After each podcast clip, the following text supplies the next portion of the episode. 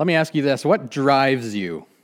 In other words, what motivates you? When you're making a decision, what are the, the things that are, are compelling you towards a certain outcome?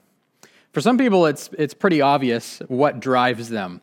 Some of you maybe saw the Netflix documentary that came out last year called The Last Dance, which outlined the career of uh, probably the greatest basketball player who ever lived, Michael Jordan, and the six NBA championships that he and the Chicago Bulls won in the 1990s, focusing especially on the last one in, in 98.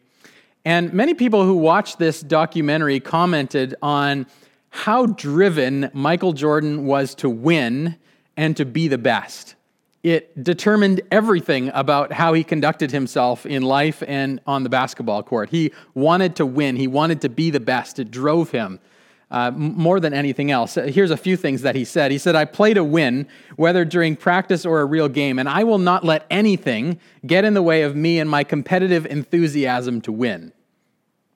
This drive uh, caused him at some points to be um, probably not very fun to play with, uh, he pushed his teammates. In fact, he tried to push certain teammates out of town because he didn't like their work ethic or how skilled they were. He said this My mentality was to go out and win at any cost. And if you didn't want to live with that regimented mentality, then you don't need to be alongside of me. this is his drive to win. Uh, it overrode his, his treatment of his teammates. Uh, he also said this There were so many times that Tex, it was one of his coaches, Tex Winters, used to yell at me saying, Move the ball, move the ball, there's no I in team. To which Michael, Michael Jordan responded by saying, There is an I in win. And of course, he didn't like to pass the ball. He like, would prefer to shoot the ball. Winning drove him. It drove every decision that he made, and it drove him to a lot of success. He did win a lot, but it also cost him in other ways. So, what drives you? My guess is that we are complex and we're driven and motivated by a lot of different things. Sometimes we're driven by noble purposes. Sometimes there are, are uh, unhealthy or, or um, not very good motivations that are at the heart of the decisions that we make. You know, Jesus answered this question of what motivated him. He answered it in John 4 34, where he said, My food, or in other words, my fuel, what drives me, is to do the will of him who sent me and to finish his work. In other words, I'm all about what my Heavenly Father wants me to do. That is my central motivation with what I am doing on earth.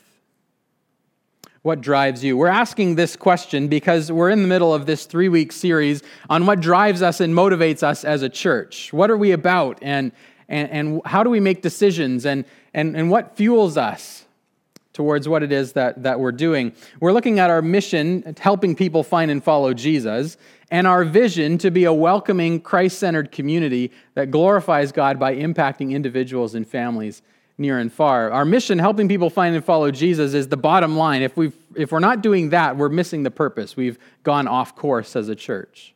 Of course, that statement is, is fairly general, it could be applied to a lot of different churches.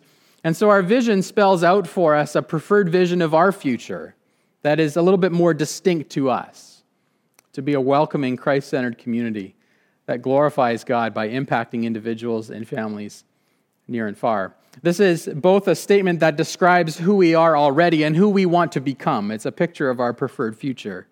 This is what we want to strive after. Out of that vision comes our three main values to be welcoming, to be Christ centered, and to be community.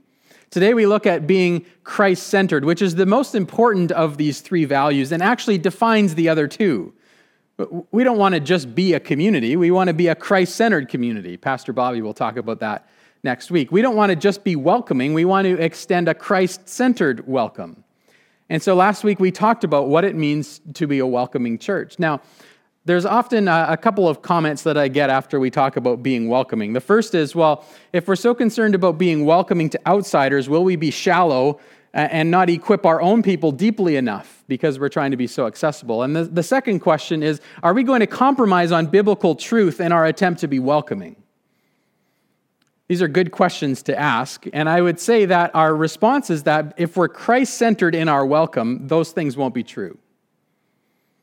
In fact, if we're Christ centered in our welcome, we'll follow the example of Christ. And Jesus spent lots of time with people who were the outcasts, people who were on the fringes of society, on the margins. In fact, Mark 2 uh, tells a story of how Jesus spent time with tax collectors and sinners. This is like the, the two worst categories you possibly could be, according to the religious people at that time tax collectors and sinners. And yet Jesus went and spent so much time with this group. And in fact, he reserved his harshest criticism for religious people who were so concerned about the, the, the, the, neat and tidy boxes they had created about who could be in and who could be out that they had forgotten to love people.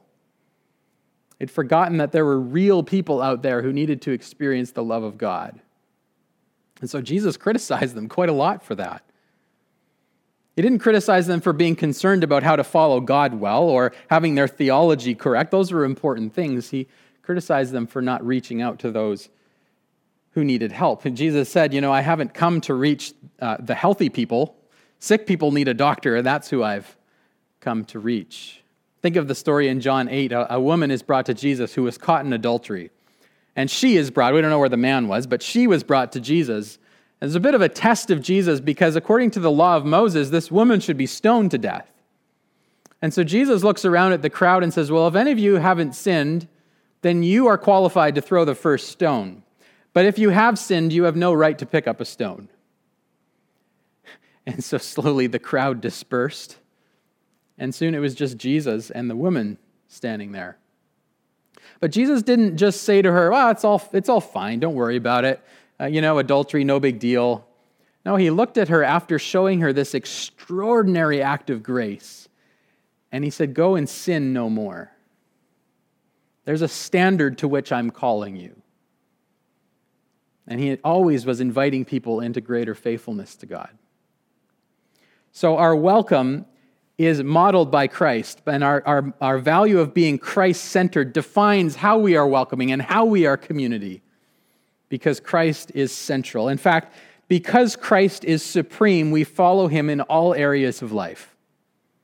That's our main idea today. Because Christ is supreme, we follow him in all areas of life. And so our goal is to be centered around Christ, to be motivated by Christ, to be oriented towards Christ, to be drawn into Christ in all ways. This is why in the uh, spring, summer, and fall of last year, we, dis- we um, developed a discipleship pathway in which we're inviting you to picture yourself on this journey towards Christ likeness. We, we envision this journey as like an arrow flying toward the target. And in the center of the target is Christ likeness.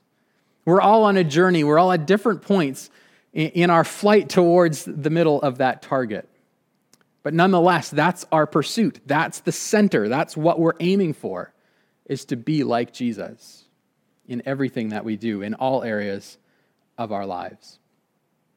So it begs the question why should we center ourselves on Jesus? What makes him worthy of, uh, of that kind of commitment in our lives? Why should we orient everything around Jesus? Well, I want to read for you Colossians 1, verses 15 to 23 and then reflect on a few reasons that we find there on why Christ is supreme and should be supreme in our lives. This is what the Apostle Paul writes The Son, Jesus, is the image of the invisible God, the firstborn over all creation. For in him all things were created, things in heaven and on earth, visible and invisible, whether thrones or powers or rulers or authorities, all things have been created through him and for him. He is before all things, and in him all things hold together.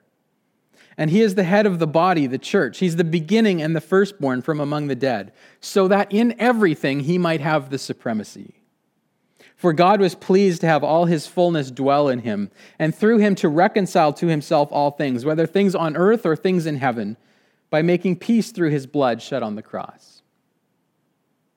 Once you were alienated from God and were enemies in your minds because of your evil behavior. But now he has reconciled you by Christ's physical body through death to present you holy in his sight, without blemish and free from accusation, if you continue in your faith, established and firm, and do not move from the hope held out in the gospel. This is the gospel that you heard and that has been proclaimed to every creature under heaven, and of which I, Paul, have become a servant. This passage is uh, originally a poem or perhaps a hymn that the Apostle Paul either wrote or quoted here, and it's a theological gold mine. We could spend months mining the, the depths of this passage and everything that we can discover about Jesus in it. But I want to pull out just three points that help us to understand why Jesus ought to be supreme in our lives. The first thing that Paul says is that Christ is the creator and the sustainer of everything. He's the creator and the sustainer of everything. You know, in, in John 1, John describes Jesus as the Word of God. Uh, this is the, the, the Word, the living Word of God. Well, in Genesis 1, when, when the author is describing the creation story, God speaks a word and creation occurs. So, this passage isn't trying to give us a, a, technical breakdown of exactly how the creation happened, but it's saying God spoke the word, and Jesus was involved in this process. That this word was spoken, and creation appeared. God spoke through this word, and, and the, the planets were formed, and the sun was formed, and the earth was formed, and the waters were separated into the sky and the sea, and the earth was gathered into one spot. There's this beautiful partnership that happens, Father, Son, and Holy Spirit, in the creation account that reminds us that Jesus was there from the beginning. And we owe everything that we see in the natural world to Him. When you see a, a sunset or a sunrise, you can thank Jesus for that. When you drive the sea to sky highway and you look out over ocean and mountains in this beautiful picture, you thank Jesus. When you're on the prairies and you see these flat fields extending for miles into the horizon, you can thank Jesus. He's responsible for it all. He's the creator and he's also the sustainer. He's the sustainer, meaning that if Christ ceased to exist, everything else would cease to exist. I love this paragraph from Douglas Moo in his commentary on Colossians. He says the idea that an aspect of God's character or an immaterial concept holds the universe together is a far cry from the startling claim that a man who had recently lived and been crucified by the Romans was the one in whom all things are held together. What holds the universe together is not an idea or a virtue, but a person, the resurrected Christ. Without him, electrons would not continue to circle nuclei. Gravity would cease to exist. The planets would not stay in their orbits. As is true in every line of this hymn, there is particular application to the Colossian Christians, and I would argue to the Canadian Christians as well, who are perhaps being tempted to find coherence by pursuing other religious options in their context. In response, Paul wants them to understand that things make sense only when Christ is kept at the center. Things make sense only when Christ is kept at the center because he is the creator, he is the sustainer. All things were created, Paul says, by him and also for him. They exist for his purpose. And in the end, all things will, all created things will worship Christ in a renewed creation.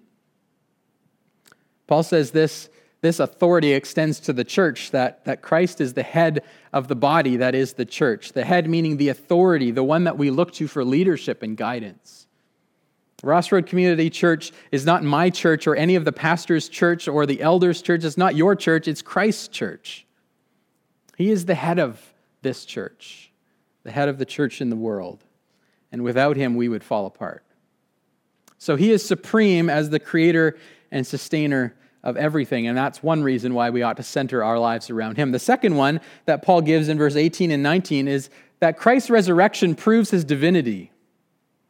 I mean, we know that when people die, they don't come back to life. And so when Jesus did die and three days later came back to life, this is proof that there was something going on that was greater than any of us could comprehend. That there was a, a divinity to him, a, a divine power upon him that allowed him to rise from the dead. And that fact alone, says Paul, gives Christ authority in our lives and in our world. He is the risen one, the firstborn from the dead. And that, that phrase, firstborn from the dead, comes with this idea that Christ is the, the king now because he, raised, he was risen from the dead. But he will be the king in a greater way even in the future when all things are brought to fulfillment and when he returns again. Because he's the firstborn from the dead, it also contains a promise that there will be more who are reborn from the dead. That those who have put their trust in him in their lives and have died will come to life again to be with him for eternity. For these reasons, Christ is worthy to be at the center. And thirdly, Paul says there's a personal element to this too. You know, Christ is supreme and deserves your allegiance because he's the creator and sustainer of everything, because he rose from the dead. But there's also something that Christ did for you that ought to determine your allegiance to him. He died for you, he sacrificed himself for you. In verse 21 and 22, Paul says, You were alienated from God. You were enemies in your minds and because of your evil behavior. But Christ reconciled you. He welcomed you. He accepted you by dying in your place, by taking your sins on his shoulder and walking with them to the cross. He endured this separation from God so that you wouldn't have to if you would put your trust in him. Because of this great sacrifice that Christ has made for you. You owe him your, your allegiance completely. He deserves to be on the throne of your life, in the center of everything that you do. So, a few observations then uh, as we move to wrapping up here. Three ideas and three questions I want to give to you. The ideas start with this statement Because Christ is supreme, we follow him in all areas, including at least these, these three areas. The first is what we believe.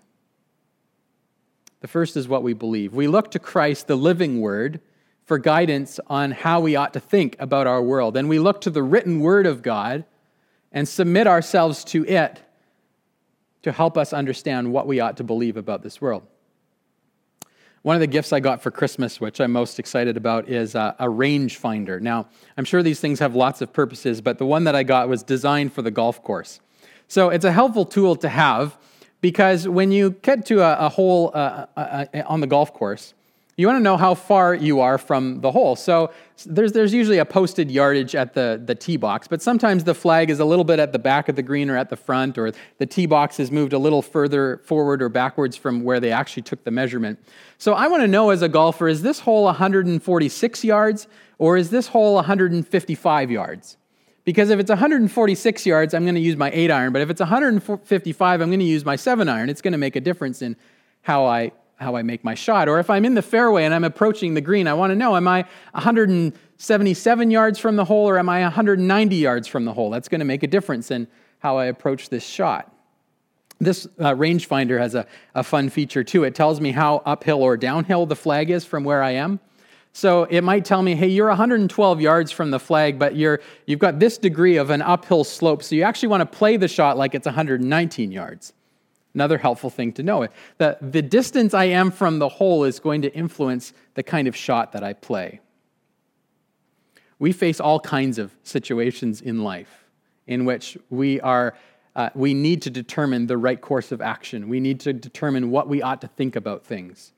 The Bible serves uh, as a kind of rangefinder for us. We look through the Word of God to the world to see how I ought to interact with the world, what I ought to believe, about things like sexuality, about things like ethics, about how I ought to love my neighbor, about uh, eternity, about the purpose, uh, my purpose, and the purpose of this world. I look through the Word of God to understand what I ought to believe about these things. So, part of being Christ centered is prayerfully depending upon God and His Word, because it's there that we understand what we ought to believe. Because Christ is supreme, we follow him in all areas, including what we believe. So let me ask you this question Are your beliefs in line with Christ? Are your beliefs about the world in line with Christ? And if they're not, what adjustments do you need to make? Secondly, because Christ is supreme, we follow him in all areas, including what we do, including our actions. Right? James says that a person who looks into the law of God and then walks away and doesn't do it is like a person who looks in a mirror and immediately forgets what he looks like. You know, it's like those, those times where you look at your watch to see what time it is, and then 30 seconds later, someone asks you what time it is, and you have no idea because you've already forgotten what it is that you saw. Well, if we look at, at Christ and if we look at his word just to see what it says, but we don't put it into practice, we're missing the point. We, we need to build our lives on the solid foundation of Jesus and what he says.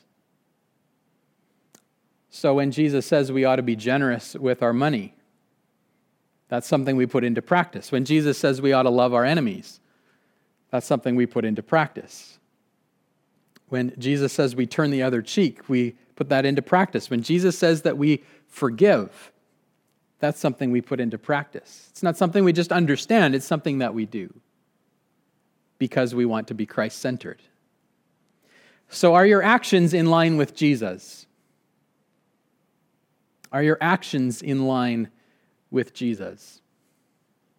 And then, thirdly, because Christ is supreme, we follow him in all areas, including what we don't do. We follow him with what we do, but we also follow him with what we don't do. I remember being on vacation some years ago, and we were uh, at the resort talking with the concierge about different things that we could do during our vacation. And we were excited about a lot of them, but as you know, these things add up pretty fast in terms of the cost. And so we were trying to make some decisions about, well, let's maybe do that instead of this, or, or maybe we'll do that one, and, and you know, that'll fit our budget. And, and the concierge said to us, you know, if you will go to a timeshare presentation at a nearby hotel, you will receive $200 US off of this whole package. And then you could do everything that you want to do. And so we said, Oh, that sounds good. Like, we'll sit through a, a timeshare thing. That's fine. And so she said, So is your income over X number of dollars US in a year? At that point, I was a seminary student. I said, Well, no. She said, Well, do you own your own home? And I said, Well, no. She said, Well, those are requirements for you to attend this timeshare uh, presentation. They don't want to waste your money with you if you don't have any money, or they don't want to waste their time if you don't have the money. And, but she said, You know what? They don't check. You just have to say yes and check it off here on the boxes, and you know it'll be fine. You can go. So in the moment, we said, okay, sure, we'll sign, we'll check the boxes, and we did, and we walked away. And and there was about three days until this timeshare presentation, and it just niggled in the back of my mind all the way until then. And finally, I said to Jenny, I'm, I'm not really feeling that comfortable about how we just lied to get into this thing so we could save 200 bucks. And she said, Yeah, that doesn't really feel great to me either. So we decided we'd actually show up at the timeshare presentation and we'd tell the person at the front, you know, we checked these boxes because we were told that would be okay, but we, it's actually not true about us. We, we don't own our own home, we don't make this much money, but we'll still sit through the presentation if you're willing to give it to us. And we were banking on their good grace that we were, you know, such honest people that they would still give us the $200 off. They didn't in the end. We sat through the presentation. They didn't give us the $200 off. But it didn't matter because we knew that we had pursued honesty, that we hadn't lied for our own personal gain. And yeah, maybe it wasn't a big deal. Maybe it wouldn't have hurt anybody, but we felt like we had honored Christ in that decision to be honest in the end. And even though we didn't reap the benefit financially from it, we felt good about the decision that we'd made. So, what are the things that Christ says that you shouldn't do that we might be tempted to do? If Christ is supreme, we actually won't speak negatively about people either to their face or behind their back. If Christ is supreme, we won't drink to drunkenness because we want our minds to be clear and focused on Christ and focused on prayer, as Peter says. We won't hate those who are different than us if Christ is truly at the center of our lives.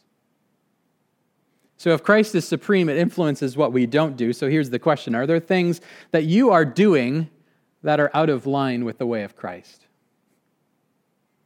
And how might you bring that into alignment? Because Christ is supreme, we follow him in all areas of life. We do that as a church collectively but the church is collectively made up of individuals who are pursuing Christ centeredness in their own lives. That's you and that's me in the decisions that we make, in the words that we speak, in the ways in which we are motivated. We aim to make Christ our highest priority and our central motivation. And when we do so, we experience the beauty of Jesus We experience Him using us in powerful ways. And we experience this church as a Christ centered, welcoming community that glorifies God by impacting individuals and families near and far. Let's pray. Jesus, I thank you that you are supreme. You are worthy of our praise. You are worthy of our honor. You are worthy of our allegiance. In fact, there is no one else and nothing else that is worthy of that allegiance. And so I and we want to commit ourselves to following you well. Help us to reflect honestly on these questions that we've considered here this morning about ways in which we might be out of alignment with you. May your Holy Spirit bring conviction to us, and may we repent and turn to you earnestly and wholeheartedly. And as we make you the center, we pray that you would be honored and glorified and that you would do amazing things through Ross Road Community Church and each one of its people. Pray this in Jesus' powerful name. Amen.